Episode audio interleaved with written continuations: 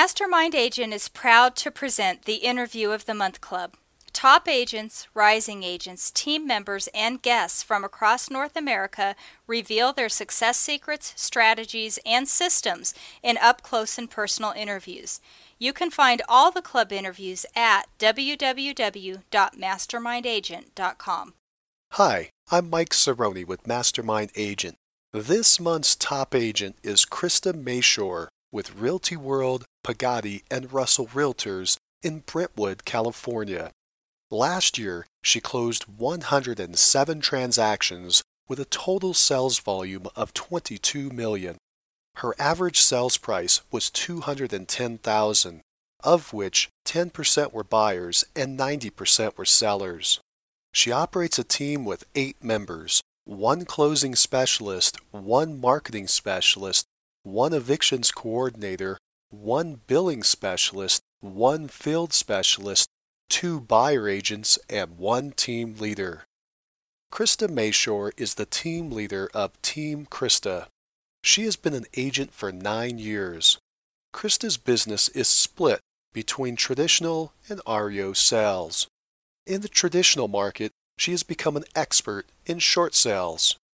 Krista had a fast start.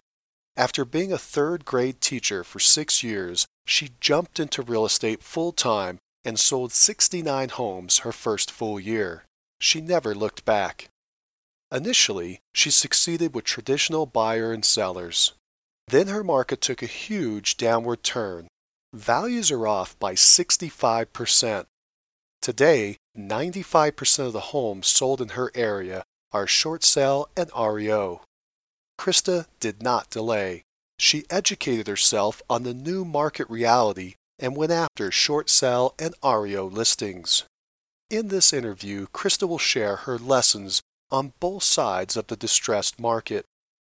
First, she describes how to get short sales approved, including getting the banks to pay relocation assistance money to the seller. Second, she explains how she broke into the REO market through determination, education, and luck. Krista is a strong believer in education, systems, and certifications. Listen closely as she describes how she uses her credentials and designations to leverage herself into more business.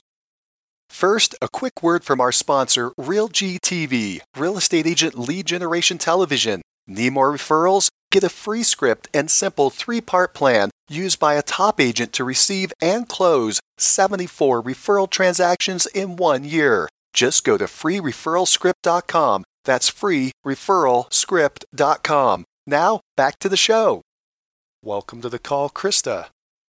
Thanks for having me. Let's go back for a minute and talk about what did you do before you got into real estate? I was a third grade teacher. I taught third grade for six years. What skills did you learn in that job environment that help you today? You know, one thing is really important is just education, and I realize that no matter what profession you're in, that you continually need to educate yourself. How did you choose real estate? This is kind of funny. I was in class one day, and one of the moms came in that was a real estate agent and said, Krista, you'd be a great realtor and I had been thinking about changing careers because of the pay. And so I walked over to my classroom phone, picked up picked up the phone and called Anthony Schools and enrolled myself like 2 weeks later. So here I am. So you make decisions quickly. Well, I've been thinking about it and I thought, you know what, why don't I give it a try, you know? So I did. When you got into the business, did you have a fast start or a slow start? My first year, I closed 69 transactions my first full year in the business. Yeah, I went from um, making about forty thousand dollars as a teacher um, with a master's degree and being in the profession for seven years to making around four hundred and thirty thousand my first full year in the business. Wow, that is fantastic. Yeah, I was pretty stoked. what do you attribute that fast start to? I never said no, which, you know, looking back, I think when you start a business, you kind of need to sort of be everything for everyone. And uh, I would leave, you know, every party and work crazy hours and just, you know, I just I wouldn't stop.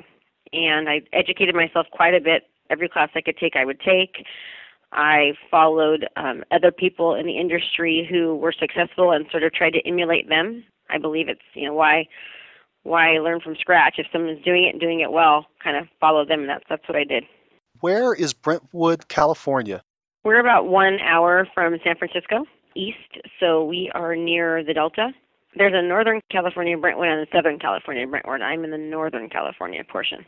Describe your current real estate market.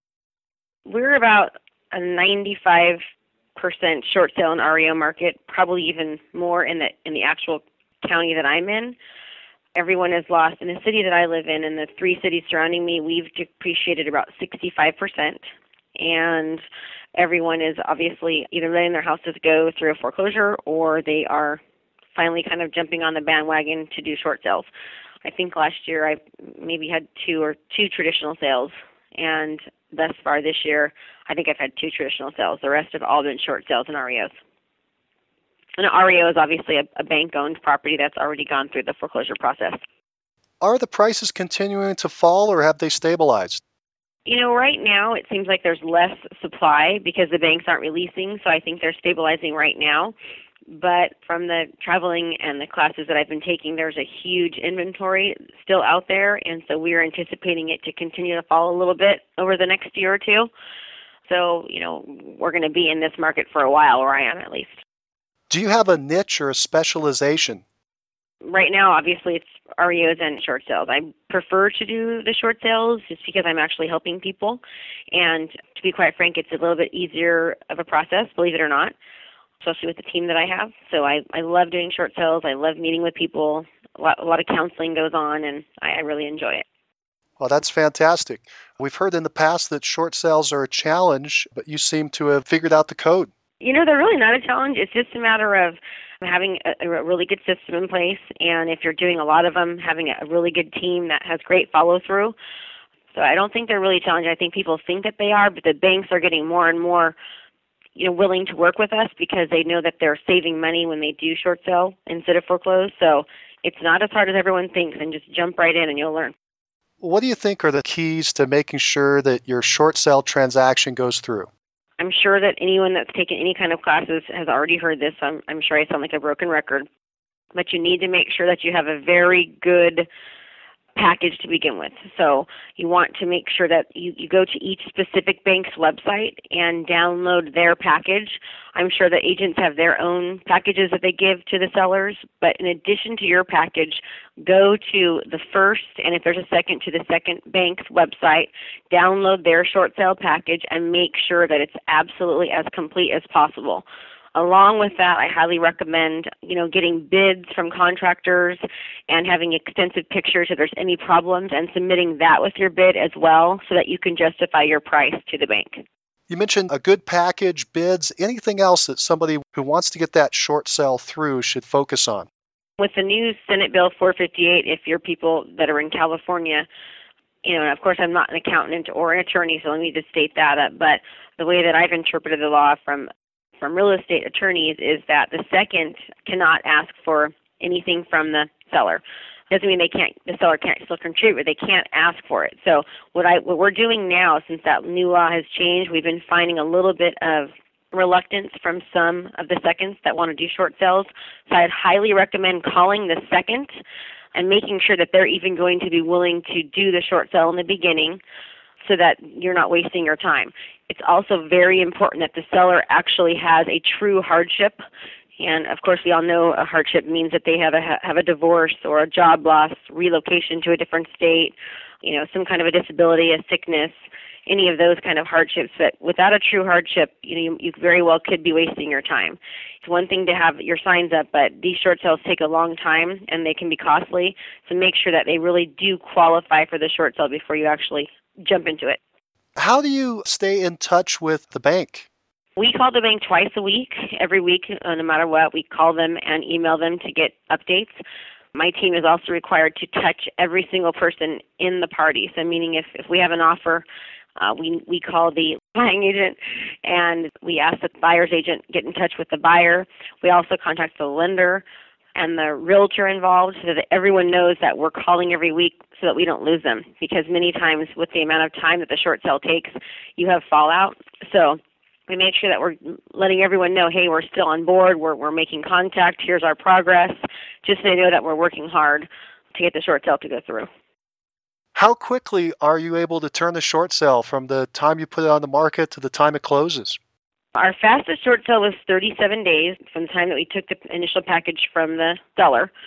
And we've had some that have taken over a year, so there's not really any magic number. But the average, I would say, is right around four months. But again, some of them can take much, much longer, depending on uh, the if there's investors involved and the bank that's involved and also the seller too.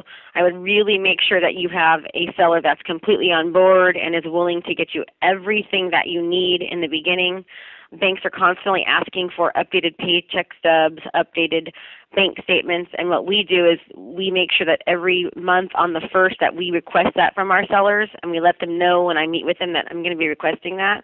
So that way when the banks ask for it, we already have it because if you don't give them what they need, it could take an extra 10 days, believe it or not, from the time they ask and from the time that you get it to them and from the time that they recheck the file, you can you can lose 10 days. And so if you average that by 4 months, that's that's 40 days that you can lose by not having what what they request, you know, when they need it. And I and I really am serious when I say that. Have you had any challenges being able to contact your person inside the bank? Have you ever had a challenge where they ignore you and, and how have you solved that? Absolutely. We actually are having one that issue right now um, with with a particular bank. What we do is we just escalate it and we just go through the proper steps. So many of the banks right now are using the Equator system, and I'm sure everyone's very familiar with Equator. If you're not, make sure that you you familiarize yourself, and you need to escalate it to the appropriate parties in the in the appropriate order, and be very vigilant about daily contacting them. Uh, another thing that we've learned with short sales is that whenever you talk to a negotiator or to the bank, you need to request that they actually document your conversation because many of them have not been documenting conversations and will call the next day and they won't even know why we're calling so we'll have to go through the entire the reason for our call and what we're needing et cetera et cetera. So now we are um, actually specifically stating to the negotiator or the person on the other end because many times it's not even the negotiator it's you know a third you know they have different lines of communication. We're saying please document this call and you know say a b and c. So that way when we call the next day it's it's hopefully has made it into their system. And many times it doesn't. So it really just takes you know a lot of calling and a lot of follow up and we just typically will be working on other things and having the, the speakerphone on so that when we're on hold we're, we can still kind of do business as usual. Any other bits of advice on how to get a short sell through you know, there's a couple other tricks that you can do. One of them is if the second, because everything has to be obviously on, you know, the HUD, meaning there's nothing that can be negotiated between the, the seller and the buyer without the banks knowing.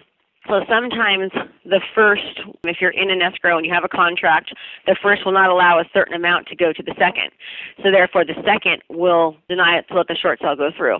So what we have just started doing is at that point, I actually read about it recently through a, a uh, attorney website that, that I get.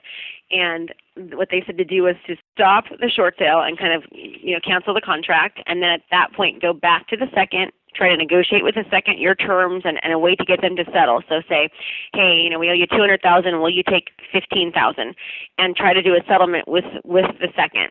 And then once they settle and they release the the seller of the deficiency and they get it you know all in writing so it looks good and they're happy and they they tell you hey now that we're we've we settled we'd be willing of course to do the short sale at that point go back go open up the escrow again you know resell the the home and then at that point the second's already been negotiated with and the first can can get everything that they want so um, that's a new technique that we're just going to start uh, based upon readings that I've done. We don't have a lot of success with it yet because we're just starting, but that's another technique that we're going to start doing. In that technique, is the second receiving funds directly from the seller, or are they receiving funds from the proceeds of the sale? No, the seller is going to have to get them that money. And the reason why sometimes they would want to do that was because in, in our state, if it does go to foreclosure, then the second can go after them for deficiency uh, for you know years to come. So, and depending on the situation of the seller, sometimes it might be in their best interest to go ahead and try to settle. A lot of seconds will settle for 10 to 20 percent of what the balance is owed, and so in some instances it's to the seller's benefit to do that. Sometimes it's not. Obviously, they don't have the money, they don't want to, they don't want to, but uh, and sometimes it is.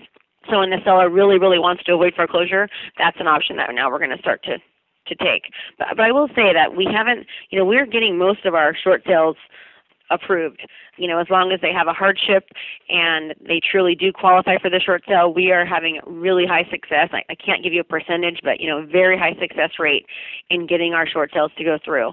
And you know, I just think that we attribute that to just being very aggressive about calling the banks, keeping in contact, and, and never giving up. When you say a high percent, you think it's more than half? Oh, definitely, definitely more than half. it's probably closer to 85%. We've only lost a couple. And the reason, and that's lately actually, and the reason for that is because the seconds have been getting sold. So we just recently had a short sale that we lost that the second was sold four times. So we actually went through four different approvals on the second. And um, the first finally just foreclosed, and it was you know very disturbing because we had gotten it approved from four different banks, four different times, and the first finally said, "We're done." How about your commission? Do they try to negotiate your commission down to nothing or do they leave it alone? When we double in properties, they typically are you know cut it down to percent when we're double ending and I've tried to fight that. I've actually took another class in Vegas where they went through this whole legal aspect of ways to your commission, and it, it hasn't worked yet on the seconds. On the first, they typically are paying percent, you know, almost every time. And what we do a lot of the time when it's allowed, depending on, you know, if it's Fannie Mae or Freddie Mac backed, we on the MLS are putting up to percent commission split 50-50 up to percent. If the banks are paying, I'm taking and giving because the additional work and that's involved. So when it's allowed, we do that, and we have not had any problems with buyer's agents on you know, being upset that our commission is for more. How do you advise a buyer agent who's bringing a buyer in that this is a short sale, it's going to take a while longer? Do you do that over the phone? Do you send them some type of disclosure or statement? How do you get them on board? Number one, we have a very extensive addendum that that I've actually made it myself that we give when we counter them. So it's very, you know, it talks about them backing out, and we get the, we get the money in escrow right away. But before I even send a counteroffer, I call the buyer's agent. I make sure that they understand, you know, this is a short sale, the amount of time that it can take, the process, and make sure that they're really, really on board. So we're making sure if we have multiple offers, which right now we usually are, that we have a very high buy-in from the buyer that really wants the property, they're dedicated to it, they're committed to it in the beginning. And even with us doing that, we still do have fallout. I mean, we we still have buyers that fall out, and we're very you know vigilant about making sure that they understand the process. I do think it helps, you know, just because of my reputation and the amount of deals that I'm closing, that agents feel comfortable writing offers on my properties because they know that we do everything we can to get them to go through. So I think that helps me to be quite honest. And I, if any advice I can give to uh, anyone listening is that if you are if you do have a buyer, you know, pay attention to who's on the the listing side because if it's an agent that you know has experience and can get the job done, it's probably a better one to write on than maybe somebody who hasn't closed a lot of them and doesn't really know the process because you very well could be wasting your time for your buyer. In the short sale, let's move back in the process, back to where you're meeting with the seller initially.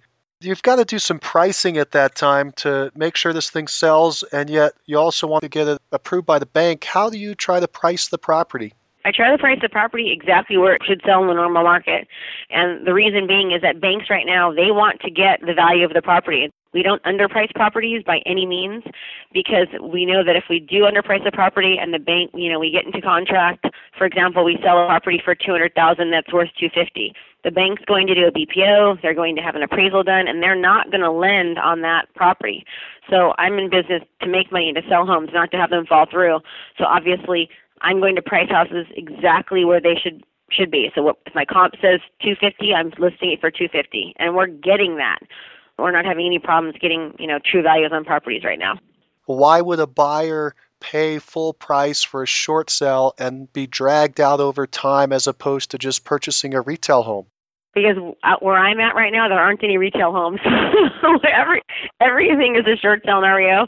About a year ago, you know, you could you had the choice to kind of mostly steer towards the REOs, but now there's just there's not a lot of REOs out because the banks aren't releasing, so they're kind of stuck to do to do the short sale. And you know, as long as the listing agent in the beginning talks to the buyer's agent, explains the process, lets them know, you know, there's a first, there's a second, where they're at in the process, you know, there is a hardship involved, and that they are confident they can get the short sale done. The agents are are not having any problems writing on on short sales. I mean, we literally are still getting multiple offers on all of our properties, short sales, REOs, traditionals. I just took a traditional one actually yesterday. We put it into contract and we had we had three offers. But that's every property right now because there's not a lot of inventory out there. That's right. You said 95% of the market is short sale REO, which is huge. So really, those sales are setting the market price. Yeah, and, and the market price right now is just where it should be. Meaning, when I meet with sellers that are doing a short sale, and you know they'll say to me, "Well, this property is an REO," and I tell them, you know, that they're comparing their house to and I say that's your comparable. I mean, it doesn't matter right now if it's a short sale, if it's an REO. The banks are looking at the comparables, and basically that's what they're valuing their price on. So when you have 95% of your market as an REO or short sale, that's what you're comparing it to. And I think some sellers they have trouble you know understanding that. I would also be really wary of there's a lot of scams going on out there with short sales where people are you know a lot of banks right now are giving relocation assistance. So they're actually giving money to sellers to sell. We just had a chase give twenty thousand dollars to a property homeowner to do a short sale. And the house i think we sold it for two two ten around two ten. So you know, it's more than 10%. And just make sure that, you know, anything that you're doing it's on the HUD that the bank knows about it, that the bank's approving it. Don't give any money outside of escrow because you can end up in jail. How did that happen? How did the bank give a $20,000 relocation amount? Was that negotiated by you? Was it just offered by the bank? How did you come about that number? How did this happen? Okay, so right now, like I said, whenever you do a short sale, you want to go to the bank's website. And it's a common fact that certain banks are giving relocation assistance to sellers. So we put that in our offer when we write the offer. We, on the HUD, will request relocation assistance. Twenty thousand dollars is a huge amount. That's that's very uncommon. You know, we're not getting that that much very often, obviously, but we're fighting to get as much money as we can for our sellers, and it's also a very good tip to try to get short sales. So and one campaign that I'm working on right now is to go to the bank's websites, find out if they're giving relocation assistance, and to market the relocation assistance to the sellers in pre-foreclosure to try to, generate more short sales. And then we, we let them know, hey, we cannot guarantee that we're going to do this, but the banks are offering it in certain circumstances, so it is to your advantage to, do a short sale rather than do a foreclosure the 20,000 that was just a number you all came up with and you were able to get the bank to approve it. Yep, mm-hmm. we've heard circumstances where that certain bank has also given even more. Um, typically, it's for higher priced homes, but we put it in the contract and they they agreed, and the seller was very happy. We're going to have them do a testimonial for us and put it in the in the newspaper in the next couple of weeks and say, hey, Krista got me twenty thousand dollars to do a short sale and move. So that that looks good to other people. What would you think could be more typical? What is a more average relocation assistance amount? Between three and five thousand. Mm-hmm. And again, I would tell your sellers, you know, that they need to watch it because a lot of times when you're in pre-foreclosure, banks are automatically sending people sending the sellers notices that saying, "Hey, if you do a short sale, we will pay you, you know, three thousand dollars or five thousand dollars." In many cases, the banks are contacting the sellers and letting them know that they'll give them relocation assistance. But the problem is is that a lot of these homeowners are are so bombarded with mail that they're not opening their mail, so they're losing on opportunities. So I'd remind them to make sure they open their mail, A, to see if they're offering relocation assistance, and B, to find out if there is a foreclosure date that's set. Are you going out and intentionally looking for short sales? Are you marketing directly to people that have that need? You know, we're starting to. Most of my short sales all come from referral and word of mouth, but we're we're starting to. That's kind of on our game plan. We've had meetings within my office to really kind of start focusing more on trying to get short sales, and we're looking at different means of doing that. And right now, our our campaign is to hit certain neighborhoods and and do you know just what we had talked about as far as the the relocation assistance being offered from banks. So that's our next target. I've done other campaigns as well. You know, I did door hangers once. I ordered 10,000 door hangers and I had, you know, walkers hang them and I didn't, they were, it was a beautiful door hanger too and just kind of talked about what a short sale was, what benefits there were, you know, the difference between short sale and foreclosure and I didn't get anything from that. Does that mean you just tried to blanket an area, or are you specifically trying to target people that are in the foreclosure process or have stopped making payments? In California, we have something called Foreclosure Radar. So I'm using Foreclosure Radar to target certain banks so you can actually make them bank specific. So for instance, with certain banks that I know are offering relocation assistance, we're sending those directly out to the people that are in pre-foreclosure.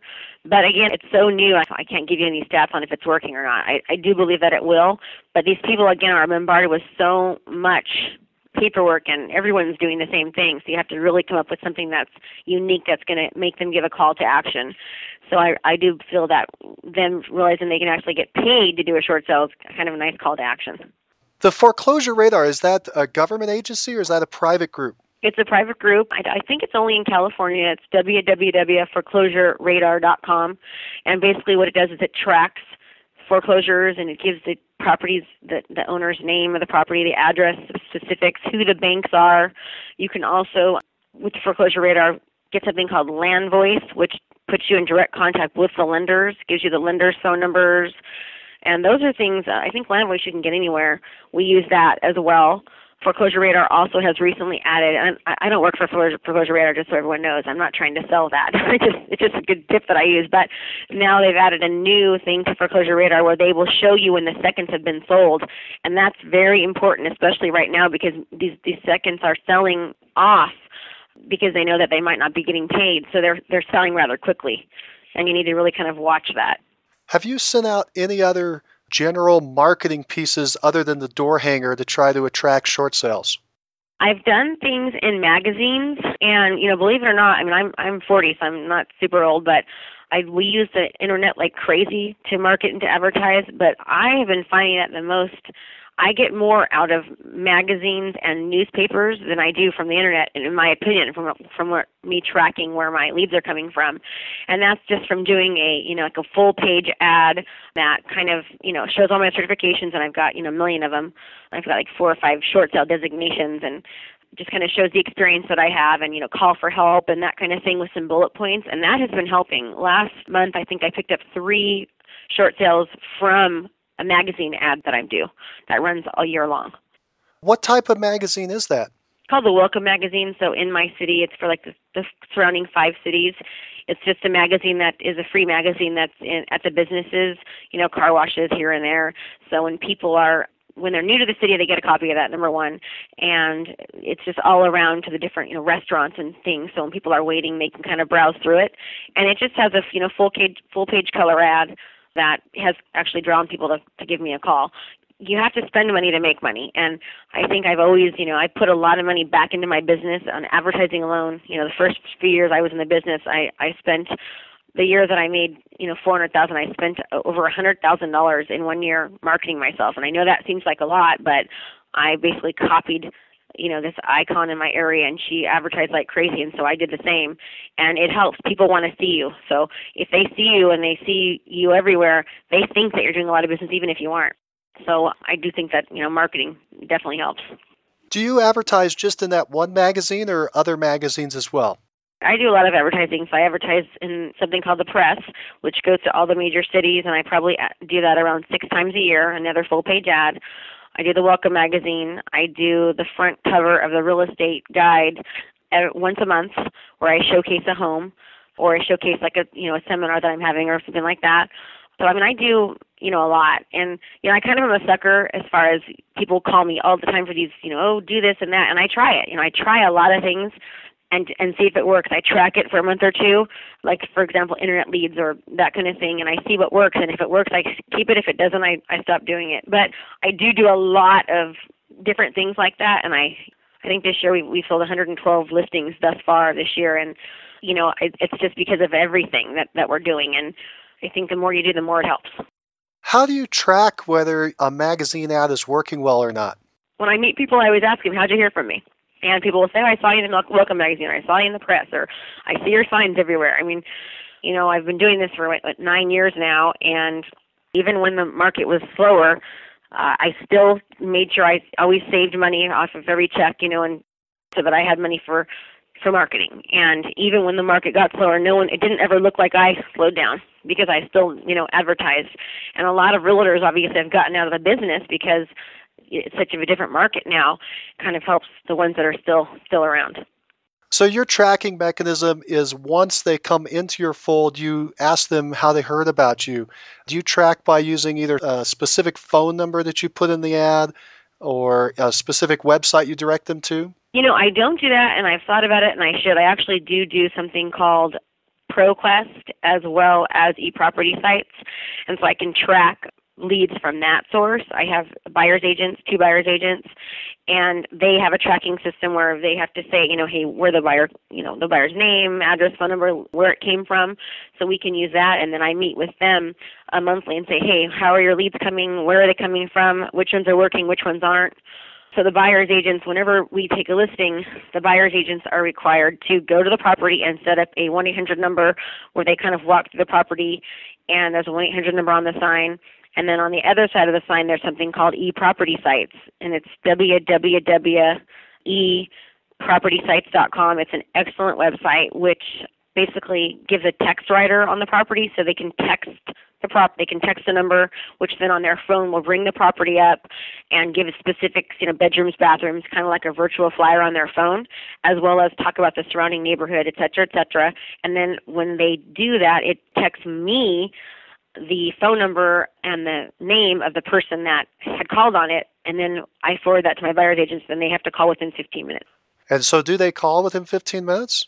Oh, they better, or I'll fire them. So yes, I mean, you know, I will say I, I, you know, I'm busy, so I, I need to track it better as far as my buyers agents. But we just actually on Monday had a meeting and said, hey, please make sure that you are when leads come in that you're calling within 15 minutes.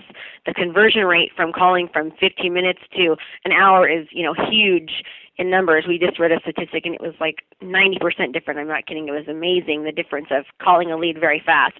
We've also told them if you can't call them, then let us know. We'll call them because we, you know, we're here and we'll just call them, make contact, and touch bases with them. You know, one thing I do find when buyers call, if they talk to me for some reason it seems like the success rate of, of actually turning that lead is a lot higher and i think it's because when they call me i'm not bombarding them with, oh, do you have an agent? I just try to give them as much information as I can and let them see that, hey, I am the expert in this area. I know my business. We have a lot of properties. We're here to help. And it, they kind of, it kind of grabs them, you know. So a lot of times I just try to kind of explain to them, hey, what's the difference between a short sale and an REO, and kind of just make sure that they they're hearing something from me they haven't heard from somebody else to make them realize, hey, I want to work with this with this woman and her team, and it helps. Do you use a specific script? You know, I don't. I know some people live by scripts. They, you know, have all those, you know, the scripts that they do with everything. I've, I don't have any scripts. I'm just kind of myself, and I like people, and I have a lot of energy, and I think that kind of, you know, follows on the phone. People can sort of hear that, and um, and my excitement, and no script, just me.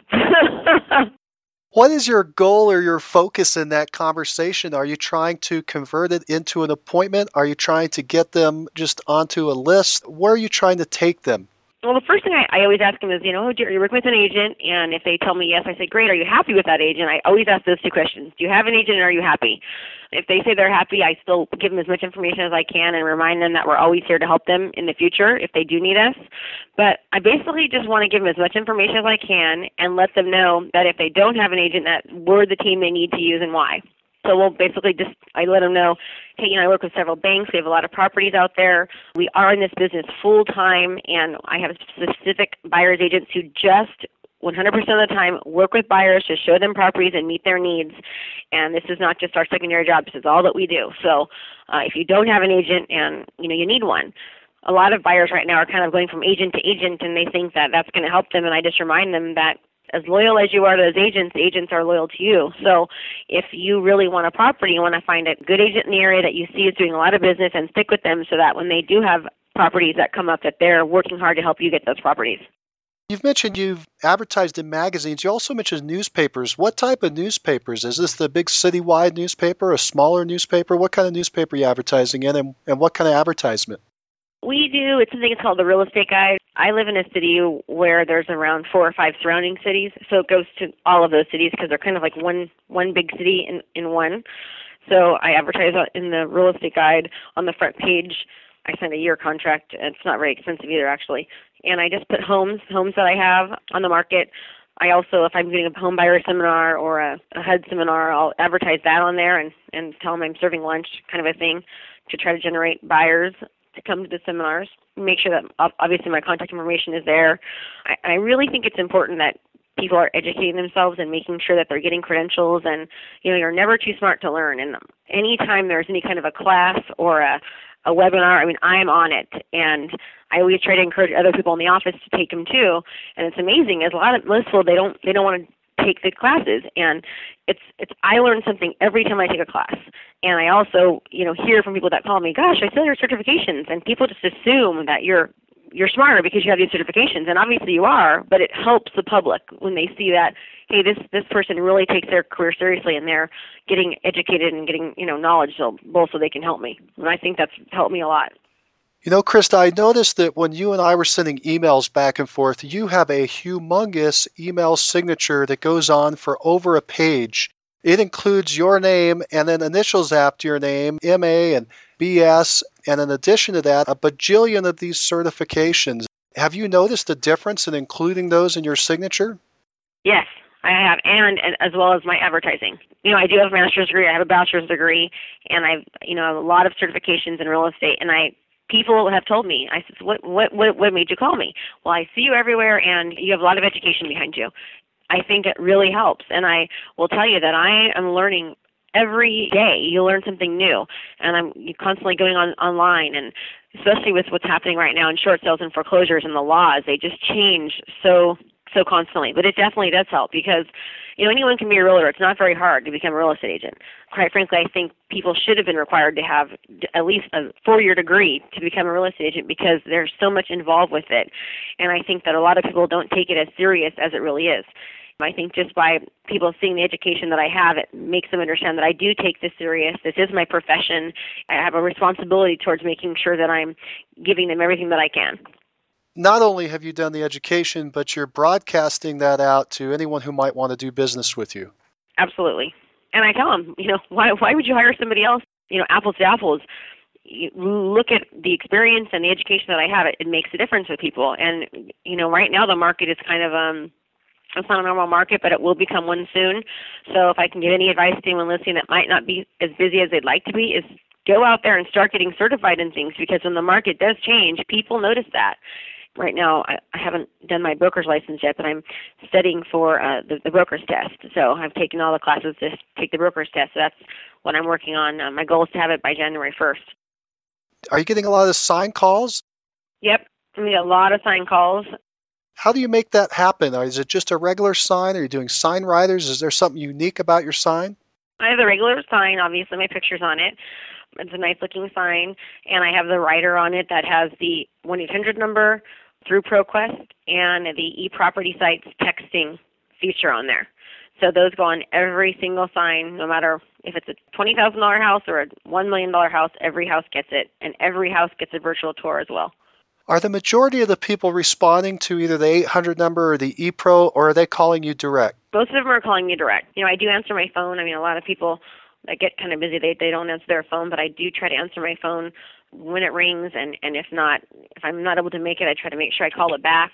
On the weekends that i don't have my phone one of my staff members do so we constantly make sure that we're accessible i hear from buyers all the time thank you for answering your phone thank you for calling me back and i'm just amazed when i hear that because that's my job but you know many people are not returning these buyers phone calls so that's why when you do get a buyer on the phone if you can you know give them as much information and kind of knock their socks off they'll remember. Especially they're going to remember if they're not getting their properties and, you know, they've written 15 offers and their agent's unable to get them a property.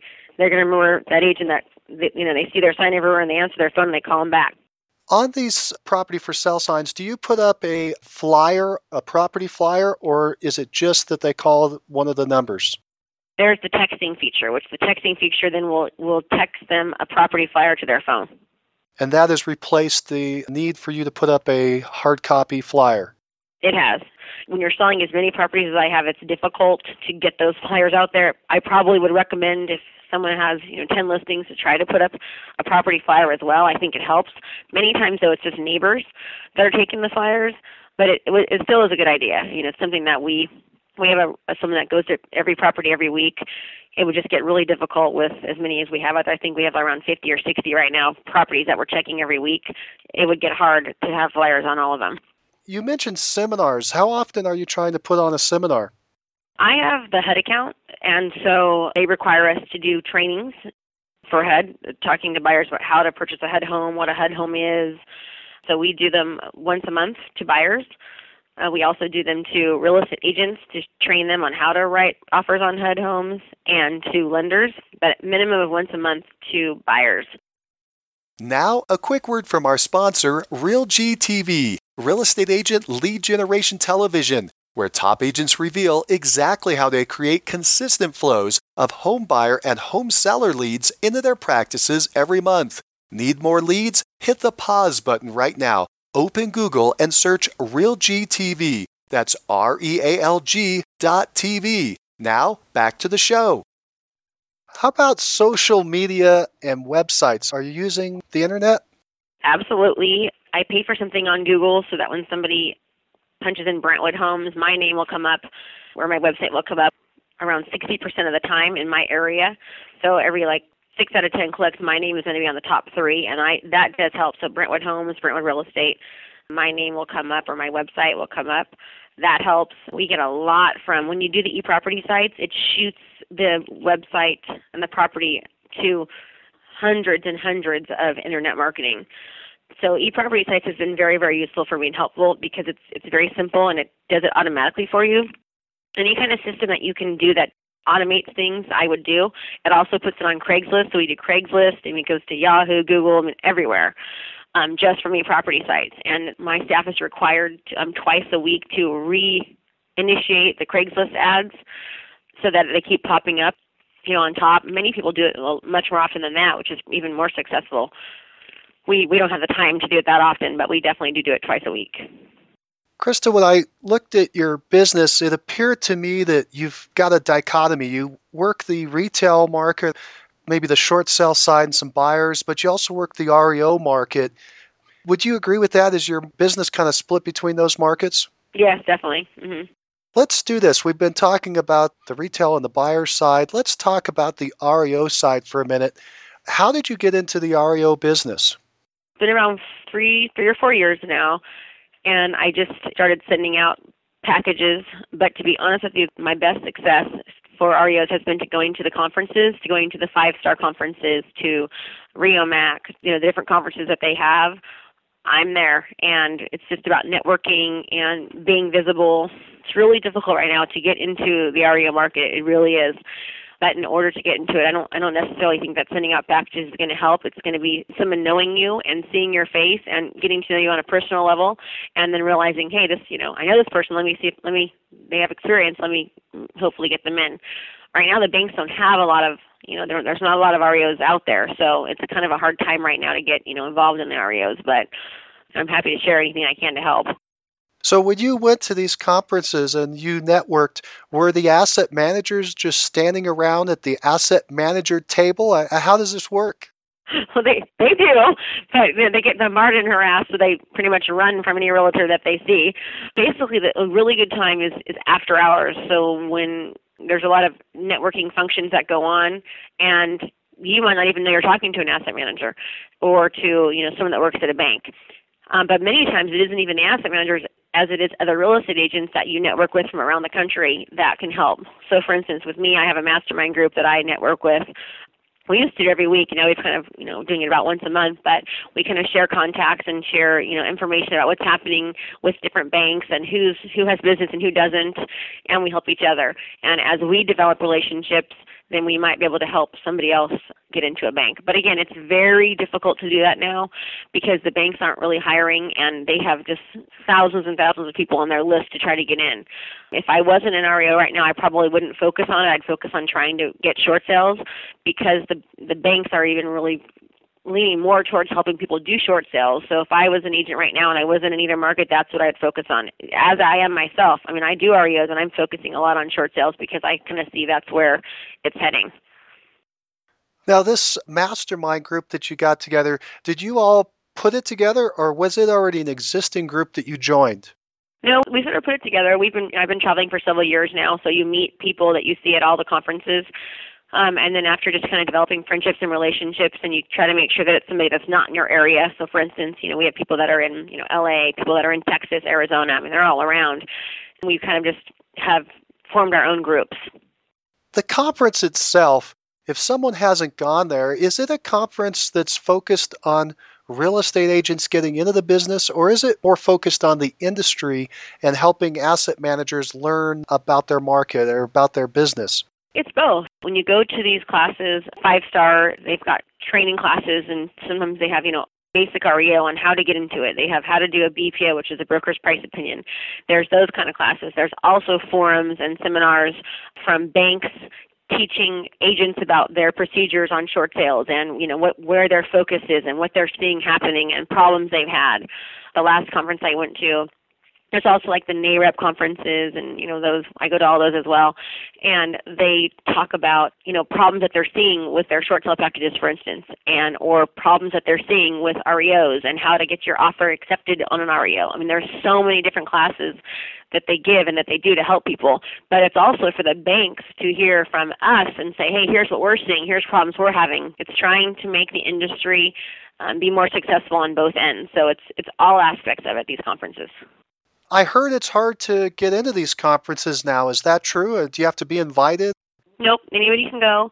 You just need to sign up. REOMAC, Five Star, NAREP. Um, there's a REOCon summit in January. I think it's January 29th through the 31st in Dallas. That will be a good one. That conference, they're actually giving prizes and awards to certain asset managers and banks. There'll be a lot of banks that are there.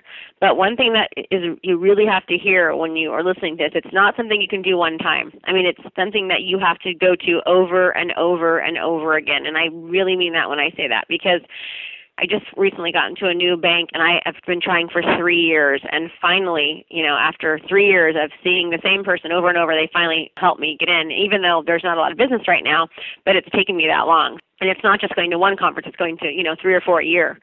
So it's it's if you're if that's what your goal is, you have to kind of have a long term plan in place because nothing happens overnight. It's about developing relationships and having somebody see, hey, this person knows what they're doing. You got to be vigilant about continuing it. It's it's not just a one-time thing. How do you start and develop that relationship? You bump into someone, you mention what you're doing. Do you try to then follow up with phone calls and emails and cards, or do you just let it develop by meeting them the next time the conference shows up? Yeah, I mean, my style, I'm, I'm not really, I'm aggressive, but I'm not the kind of person that's always in your face.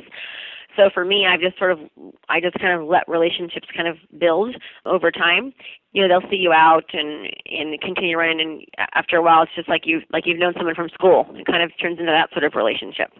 But I always do follow up when I do get someone's card, or if they give it to me, or I try to go do research on you know who they are, and I'll send them a package that just kind of has my resume in it, my team, what we've done, what we've sold, so they see that we do have the experience so that that kind of helps.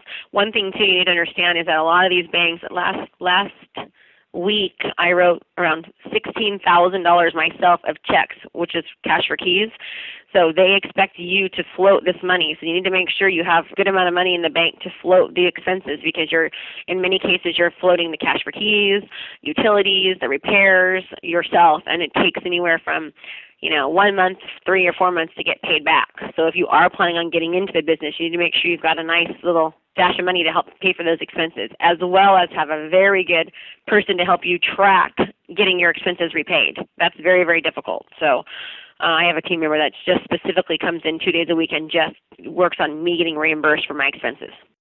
If somebody didn't know the business yet and they were trying to prepare and they wanted to put enough money aside, how would they estimate? Is there a dollar amount that they should estimate for each property that they list? You know, I don't have that number. What I will tell you is the average cash for keys is around 3000 and it goes up to 5 and most of the banks that we deal with, I would say at least half are, are requiring me to pay that and then be, to be reimbursed. So let's just say you have five properties and three out of the five are going to do cash for keys. Let's just assume that you're going to spend around twelve thousand dollars just for the cash for keys aspect of that. I mean, it, it can get pretty costly. And that's another reason why I say short sales are nice because you don't have that expense. And also with REOs, you have to track them. So every single week, I have to send a runner out. She needs to take pictures, date stamp pictures. We need to be in those properties every single week so that we make sure that there, you know, there's no squatters in there, that there's no leaks, and that we're actually seeing them. Ultimately, you'll be reimbursed for those outlays as long as you fill in your paperwork correctly. But you do have to float the money for, as you mentioned, one, two, three, four months or more. hmm absolutely. Who are you currently working with? What banks are you currently working with? I work with Wachovia, who uh, obviously was bought out by Wells, so Wachovia and Wells, Nationstar, Green River Capital, Patelco Credit Union. How many banks are you working with? Probably around six or seven, and what we've kind of noticed is that when one isn't doing well, the other one is. I actually used to have the Freddie Mac account. That wasn't my account, but I helped train the Freddie Mac team and that was a great account. Very, very hard to get into, but uh, they're a very good company to work with. Are You're working with any government agencies, for instance. You mentioned Freddie Mac. Do you have that account, or did you say you don't? I don't have that account. No, I used to have it, but I didn't land the account, so when I left the company that I was at, the account stayed there. I do work with HUD through uh, BLB Resources, which is a great company. Do you work with Fannie Mae? I work with Fannie Mae, but I don't work with them direct. I work with them through their outsourcers, through Equity Point and Green River Capital. And you know, one thing too to think about when you're doing is they score us on everything. Like we actually have a grade card that every single bank scores us with. They score us based upon our BPO price to sales price, how long we've had the property on the market, the asset manager relationships, how quickly we respond to tasks. I mean, they grade you on every aspect of your business one rule that I have in my office is that if you get a task in that day, it has to be completed that day. So they give you five days sometimes. It has to be completed the day you get the task, no matter what, so that my scores are good. So you're graded on speed. You're graded on everything. And so you're just trying to constantly improve those numbers. Oh, absolutely. I take this business very serious. I, I really care about it. When I, these assets are not just assets to me, it's just as if I'm dealing with a regular seller. You know, you develop really strong relationships with the asset managers. The asset manager is also graded on his speed, his efficiency, his um, closing on time. I mean, on all that. And so, you know, the happier that the, I make the asset managers, you know, the happier that they're going to be the better they're going to look, the better you're going to look. But many of these big REO agents, they lose sight of you know who their clients are. They lose sight of what they're doing. They don't care as much, and so I think that one of the reasons why we're still doing well is because we really care, and I'm constantly trying to improve and to do better. And we have meetings weekly on, hey, you know, how was our BPO price to sales price? What can we do to improve this? We have excellent standards here, and it's we're constantly being reminded of it. And luckily for me, I've got an awesome team, and you know, everybody cares, so it really helps. Who did you first start working with in the REO market? Was it one of these individual banks or was it one of the government agencies? It was with NREOB, which is Nationwide REO Brokers. I had a phone call from an asset manager. He found me off of the internet, and I answered my phone. He said, "You answered your phone. Would have you ever done an REO?" I said, "No, but I'd love to." he gave me a shot, and I made so many mistakes when I first started. It was unbelievable. I look back now and I think, how did I ever survive? But through all the pain and, and suffering we've you know we've learned to get some great systems in place. But because of him uh, i was able to, to get into the business. He found you. Were you advertising yourself as an reo agent at that point? Nope i wasn't. He just found me online in my area. He needed he needed an agent in the area. And um, he basically was a, a very strong asset manager and he showed me it was the best person I could have had ever start because he was very hard. And so he you know made me realize real quickly that I needed to get my act together quick so that I would continue to get his business and he uh, he trained me really well. Why do you think that he contacted you instead of the agent in the cubicle next door or the office down the street? I do think that having all my certifications help on my website and stuff, and I show the kind of experience that I've had. What happened from there? Did you just do one and say, I like this and try to get more from that source? Or did you at that point try to expand? Absolutely. I mean, at that point, I got the account, and I think that first year I sold around 50 properties with him. He really liked us. We worked really hard. I mean, he he would call and I would answer. I mean, I would jump at anything he needed or wanted. We would just he wanted a BPO, he'd have it in three hours. I mean, we we didn't we didn't mess around at all. I mean, literally, he would call me at 11 o'clock at night. I'd answer my phone. It was just being very aggressive that way. And he knew if he needed something done that I would do it. And so I was his main go-to person for for my area And then from that point on, I started getting more involved in our REO, learning how to do really good broker's price opinions, um, going to the conferences, and I made it very conscious effort to attend as many conferences as I could and educate myself and be seen out there. That was a couple years into your business. You'd already been around a while. You weren't a brand new agent at the point that you started to take on REOs. Yet you said you had that phenomenal first year. So going back just for a second, that first year was not REO. You were just doing normal retail when you cranked out, what was it, 60 some transactions? Yes. Mm-hmm. It was just normal retail. I, I got into business and I went directly from being a teacher into real estate full time. And like I said, I just, you know, I just have a lot of drive. I mean, I want to be successful. I want to do well. And I just push myself and push myself always. I've always sold, I mean, every year pretty much in the business, I've sold between 60 and 120 uh, transactions since I've started 10 years ago, no matter what kind of market we were in right now, I, I know that REOs are not going to be here forever, so I'm already thinking about three years from now or four years from now, making sure that I'm positioned to be successful in four years. And that is why I think it's important to advertise still and be seen out there because it's not going to always be this kind of market. Again, going back to education, and I don't mean to you know keep throwing that out there, but the more educated that you are about where we're at in the market right now and where we're going to be in a few years, you need to position yourself now for what's happening in the future and always be looking at trends and what's going on to sort of position yourself so that you're okay no matter what happens. And I know that I will always be okay no matter what kind of market that we're in because I will adapt to it. What kind of crystal ball do you use to try to see out into the future trends? I go to the conferences. I go to conferences. I go to classes. I, you know, I do webinars every day pretty much. I don't like to say no, meaning if there's an opportunity out there, instead of just saying no, I listen, I look, and I try to learn as much as I can. I take risks. You know, I, I take risks and spend a little bit of money to make a lot more having an assistant, you know, I remember going when I first started the business and they said, hey, hire an assistant. And I thought, oh my God, I can't afford an assistant, really, you know. That was the best thing that you ever can do because there's so many things that you learn about and you want to do, but you don't have the time. But if you spend a little bit of money hiring an assistant, especially right now with cost of employment. You know, people are working for a lot less money. It's much more affordable. They will help make you more money by having help so that you can do the things that you're learning about. Many people go to these conferences and go to seminars and take classes and they learn all this great stuff, but they never actually apply what they're learning because they don't have the time, right? So if you hire somebody that can help you do that, you'll actually see the profits come from that. Let's talk about the team. When did you bring in your first assistant? My first year in the business, I only I just had a you know transaction coordinator that helped me with transaction coordinating. Around the first three years, I did it myself. But again, I was a workaholic going through a divorce back then, and I would work around 18 hours a day. I was crazy. I'd work until one in the morning and get up at five or six, and then start all over. And I just, you know, I, I didn't say no. And I think that now that wouldn't be a great way to live. But I think when if somebody's new in the business, that you kind of have to do that. I mean, you have to really work hard and kind of just be everything to everyone until you you know can have enough confidence and skill to say hey here's my schedule. Here's here's when i can meet you. So three years i got an assistant part time after three full years.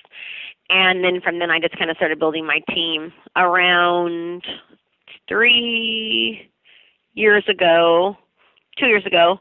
Um, i added so i've always had a full time person from three years on and then around three years ago, I've added to my team. So now I've got two full time assistants, a part time billing person, two full time buyer's agents, and a part time property field inspector.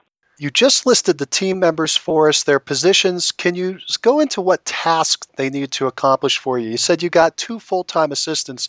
Let's start there. Okay, before I get into that, if I can just say one thing, and that is that after doing REO for about two years and just kind of trying to fly by the seat of my pants, I finally ended up flying uh, somebody in from a program that's actually called REO Maestro and having her sort of set up my staff so that we could be successful. And I really believe that whether if you're doing a lot of short sales or even traditional sales or REOs, that you need to have a system in place, like a sort of a database or a, a tasking system to help keep you on track. And so around two years ago, I started using something called REO Maestro. And what it basically does is it tasks you, you can set up systems on on things. And this will work whether you're doing REOs or short sales or traditional sales because if you're doing a lot of business, you need some kind of a system to keep you accountable to make sure that you don't make mistakes and you're more accurate. So we created within this system or portal, and there's a bunch of them out there. There's REO Broker, there's Taza REO, there's eBroker House. I mean, there's a lot of them. In fact, right now we actually are changing from REO Maestro to a different one but that has helped my business tremendously. And with the new system that we're we're going to be using, we actually just spent two hours yesterday on on trainings on a new system. It's actually called Taza REO. That one has a short sale component into it, and it's we're like, wow, it does all these great things that's going to help make us even more organized. But if I can say anything to anyone out there is that is find a system that kind of automates you, especially if you're doing a lot of transactions, so that you can set up systems and tasks so that you don't leave things out and you don't forget things. Because as you get busier, things get missed. And if you want to keep your production up and your, your scorecards up and your accuracy up and your level of customer service up, you need to have reminders on things. And that has helped us tremendously. So is that a software program? It's a software, absolutely, yes. The new one that we're doing has a has a really good short sale component into it. It's Taza REO. And again, I don't work for Taza or get paid or anything like that, but I've done a lot of research on quite a few different ones and actually even paid to use several at one time to try to figure out which one we like the best. And we're, we're really liking the Taza one. It's called Taza REO. So you said that Maestro is this software component, but you said somebody came out to your office to help you structure your staff. Is that correct? Yep, I flew out the creator actually of REO Maestro, and she she helped me put my staff into sort of segments. And how we do it now is we have one person when we get a property in that will take the property from the time that we get it until the time that the property becomes vacant. So this is on the REO side. So we, they deal with everything from getting the property trashed out to dealing with the cash for keys, that aspect of it. They also work on, uh, and I'm involved in that too. So with every part of the transaction, I kind of involved in all of the aspects, sort of overseeing, helping, kind of being the you know the driver behind it. And that's another reason why the systems are good because I can always see what's going on, and all the emails come from me or through me, so I'm watching everything that's happening. So they take it from the time that they get the property until the time it becomes vacant. Then the second team member takes it from the time it becomes vacant until the time it goes into escrow. And then the third person takes it from the time it goes into the escrow until the time that it closes. So and there's millions of things obviously that are involved with each one of those steps. But what we found is that by doing that, it was much more systematic. Each team member takes control and absolute accountability of their job and they own it. So they they don't miss anything because it becomes more systematic for them. I thought before I was just worried that people would get bored, but you really can't get bored with this. There's so much involved in, in each of these steps. There's not a lot of time to get bored. It just has helped us become much more error proof. We don't make a lot of mistakes now because each person is just doing their specific role. They become specialists. Absolutely. Mm-hmm. The only thing that I need to work on now is cross training and we haven't gotten there yet but that's our next goal is to make sure that we cross train so that if somebody you know leaves or somebody no matter what everyone can do everyone's job and that's another reason why it's very important to use a software that you can track everything that you're doing so that if somebody's sick you can go right into the system and see exactly where we're at without having to lose anything and make sure everyone's documenting what they're doing absolutely so you basically went out and found the system first, which was pretty smart, and now you're plugging the people in. So now let's talk about the staff that you have and, and what positions they have within that system. Do you have two full time assistants or three that are handling this process? Two. I have two. One of those roles I'm involved with. So one of those team members is me. Which role are you taking on? Believe it or not, occupancy checks, meeting with the people, dealing with the cash for keys. So basically the first phase of the process and right now, with only having you know as many properties as, as we do, if we got to around to 150 a year, we would I would have one other person that so I wouldn't have to be as involved. But I like it. I mean, I I kind of am a little bit of a control freak. I like to know what's going on, so I you know handle the first phase of it and then do also the negotiating and talking with the agents and and the lenders to make sure that as escrow is going that they're on task and they're on track and I'm kind of better at that. I'm not good with paperwork. I don't like to, you know, fax packages and contracts and that kind of thing. I'm not. That's not my specialty. I'm a, a really good people person and kind of getting people on task and and sort of the driver. So your two full-time assistants, one will handle this vacancy, the escrow phase, and the other one will handle escrow to closing. Yes, exactly. They can see to escrow, escrow to closing, exactly. hmm And then we also have the person that checks the properties every single week and puts in the comments and takes the pictures and documents where the properties are at and what's happening with them, making sure utilities are on, the yards are being maintained, the house is clean, the doors are locked, picking up signs, putting up lock boxes, that kind of thing. That's your field inspector. Exactly. And then you also have someone who's doing billing. Yep, she does billing two days a week, Tuesdays and Thursdays, and she writes checks and then make sure that we get reimbursed for the checks. That is a huge component of REO. My first two years in the business, I I lost a lot of money because I didn't have a good enough system in place. There was just too much going on you know, unfortunately, right now in this business, there's not as much money to be made. You really have to make sure that you're staffed appropriately and that you have a good team. You'll make less money because you have higher staff, but you'll make more money in the fact that you'll continue to get properties because your level of service is up, and you're getting reimbursed for for your expenses. So that's huge. They want all your expenses to be within seven days of the property closing, and if you're not, they will not reimburse you. So that's your final deadline. Seven days, mm-hmm. except for utilities. They'll give you 30 days for utilities. And some of the banks require us to kind of give an estimate of what we think the utilities will be, just so they kind of have it when they close up their file with, with the investor. So you have to put all these utilities in your name. That's one of the other ongoing expenses. Yep, mm-hmm. with the exception of HUD. HUD, they don't turn utilities on, but every other bank does. You mentioned that you're working with HUD and you're working with some small banks. What percentage of your REO business comes from HUD versus the banks? I probably only have about 10% from HUD. Okay, so the majority is coming from these other banks. Mm-hmm. And they're basically they're asset management companies. For instance, Green River Capital, Equity Point, Nationstar Mortgage. They get properties from Fannie Mae, Freddie Mac, and then they service them for them, and then they hire us to sell the asset. How did you get in with HUD? That seems to be a very desirable contract. How were you able to pull that off? It is, and they're a great company to work for. I love them. They have awesome customer service, and you know they have a very high work ethic, and they require us to do you know a lot, which is good. I had a contact that had told me that the account was you know they were hiring BLBs, which are you know listing brokers, and I sent them my package, and I got a phone call, and they interviewed me, and they hired me. I was was pretty lucky that one actually. yeah, and and then keeping it's been hard too because they've had you know we've had to you had to earn earn the right to keep it, and so they renewed the contract just recently actually based upon performance. You mentioned the players on your team. How did you find them? I put ads on Craigslist and did a lot of interviewing you know, I treat them really well and they treat me really well. I mean, I, I paid my staff good and bonus them on performance and you know, I, I have very high standards, and sometimes I might not be the easiest person to work for as far as just as far as you know i want things done right and but they they appreciate it they respect it and they know that i respect them so we have a very good working relationship I mean, i i'm blessed with my with, with the girls that work with me we're we're you know very very close and they they have the same same outcome desire as I do. They know that it's a team effort. I also bonus them on if we make a certain amount of deals this year, they're getting a rather nice bonus. So we're we're close to. I'm hoping we're going to make it because I want them to make more money too. So. is your bonus a flat fee amount, or is a percentage? Does it go into a pool, or is it per each individual? It's per each individual, but as far as the units go, you know, if, if we hit one amount of units this year, they're going to get one bonus. If we go higher, it gets higher, and that's for every team member, and it's it's pretty substantial.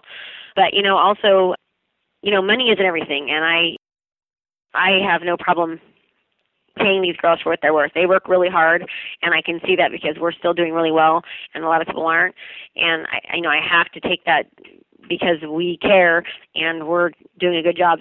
Their work reflects their pay and it's hard now too. I mean, it's hard to make money in REO because you hold these assets for a long time, and the same with short sales. I mean, you, you know, you, you do some of them and they don't ever close. So, I mean, it's not like it was five, six years ago. Most of the profits came to you. Well, now I'm sharing them within you know five and six people, so it's it's difficult, but it's like anything else in the economy right now. Everything's kind of you know we're all working a lot harder for a lot less. So real estate's no different, and I think people need to wrap their minds around that. It's not oh I don't want to only make a thousand dollars on a commission, but you know if you if you put that into working for somebody for 40 hours, that's not so bad.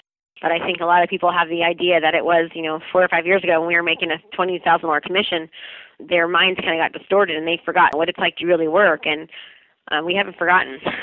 We're working harder now than ever, and we we love it. How do you compensate your people? I pay salary and then bonus.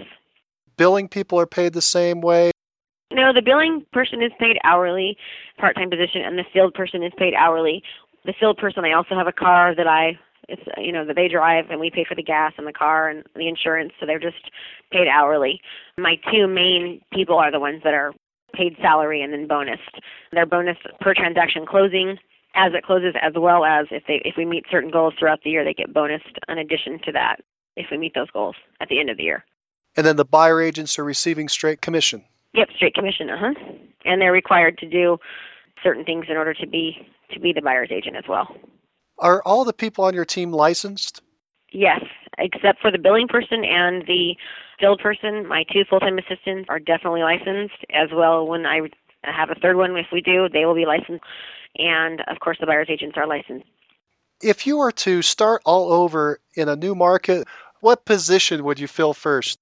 My main right-hand person, somebody to help me with the contracts and such kind of like an escrow coordinator. Yeah, I, I, probably wouldn't do that different. I, the only thing I would do is I would just get a, a system.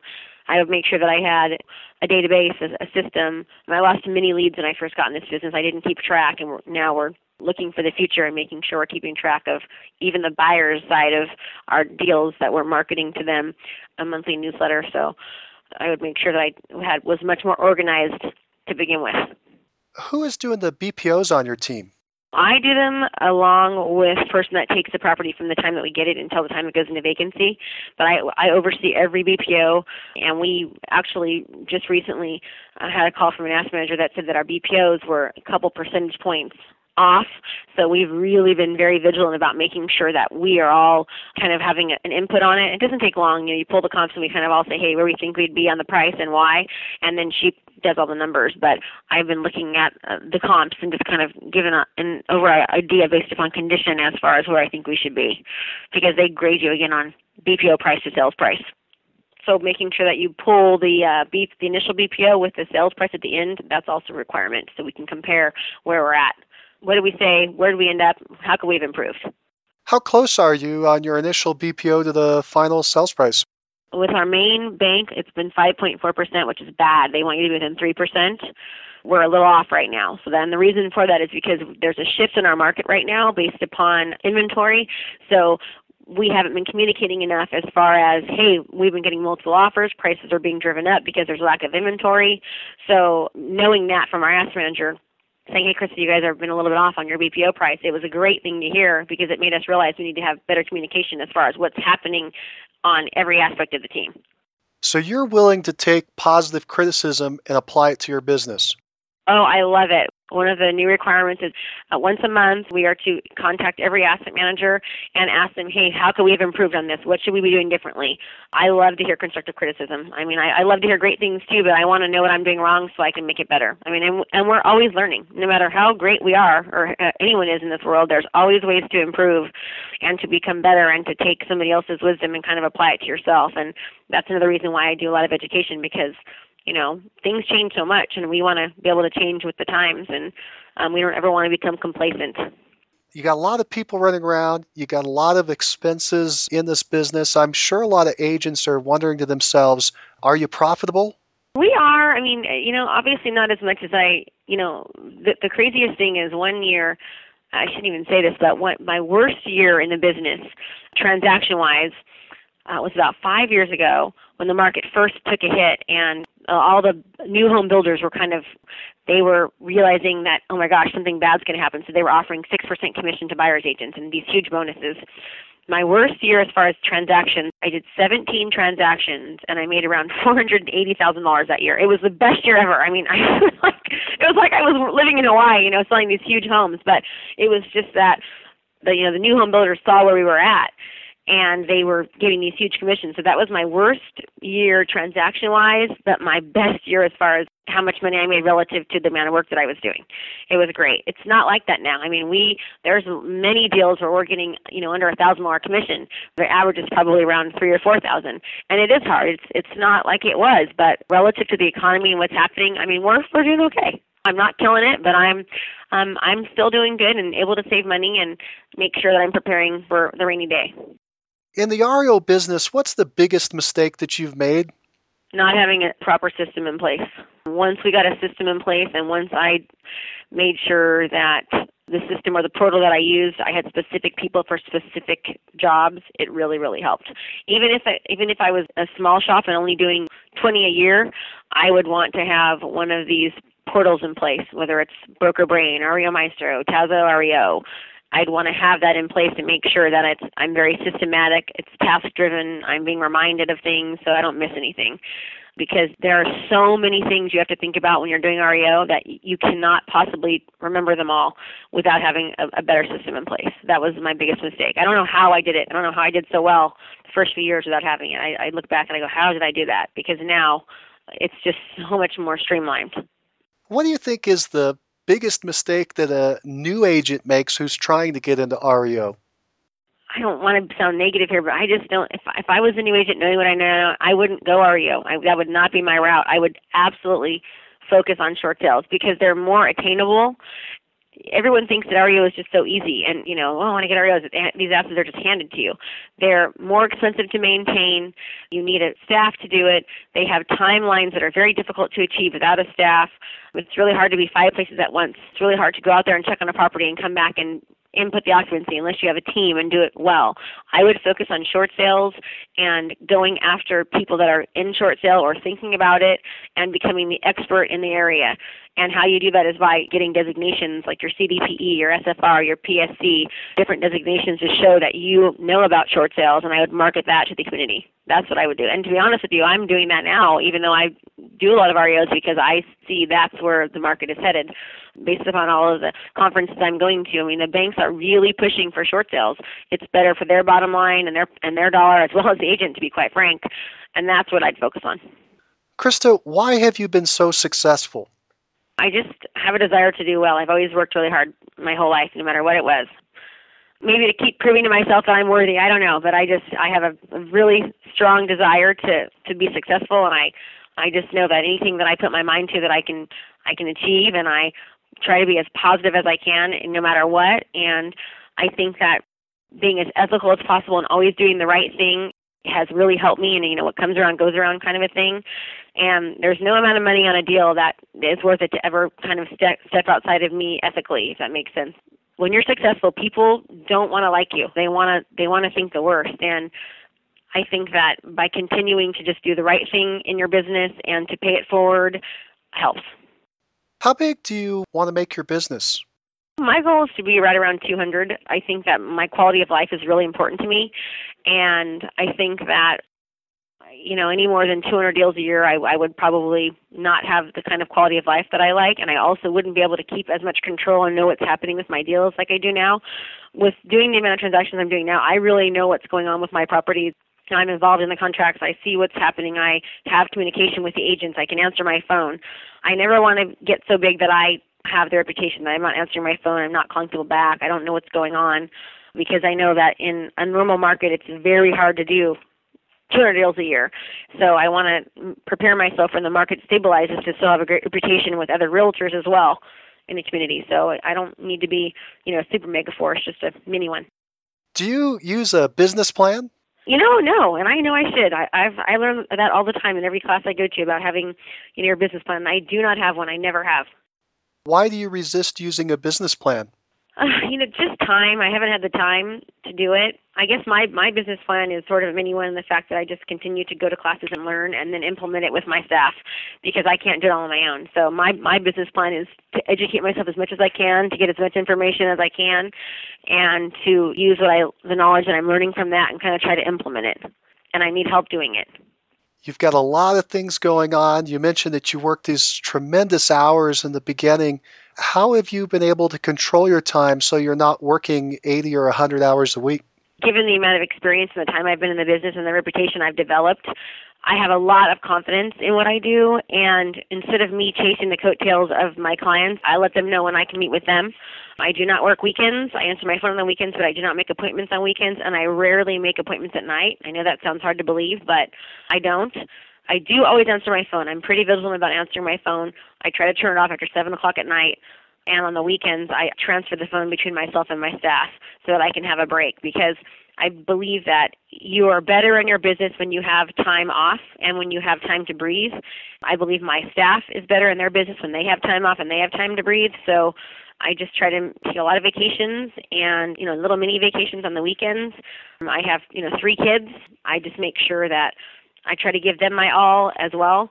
It's hard being a woman and being successful and doing a lot of business because you can never be a perfect mom and a perfect business person and a perfect employer. And I just try my best to be as as good as I can be with all of them and to try to stay as focused as I can on where I'm at and not lose sight of what's really important and that is my family. So I don't work those crazy hours anymore it hasn't hurt my business in the fact that I let my my sellers know, hey, here's when I can meet with you. I make them come to the office because, quite frankly, I feel I'm more valuable to them when I have all my computers and everything else. Know I've got an iPad, but I just I make them come here. I'm not afraid to tell them no. I don't give them uh, when I tell them you know reasons about commission and such. I just tell them no without explaining myself, and I let them know that I'm the boss, and people respect that. When you go to the doctor, you don't want the doctor giving you reasons why you should do things and kind of curtailing around it. I think that people like being told what to do in a nice way with a smile, but they, they like to know that you know your business, that you're confident about it, and that you can get the job done. And I display that very well when I'm interviewing. How many hours are you working in a typical week? I don't ever work any more than 40 hours. Probably 40 is a good estimate because of the amount of phone time that I have. Two days a week, I try to leave the office by 3 o'clock, so I'm home with my kids two days a week.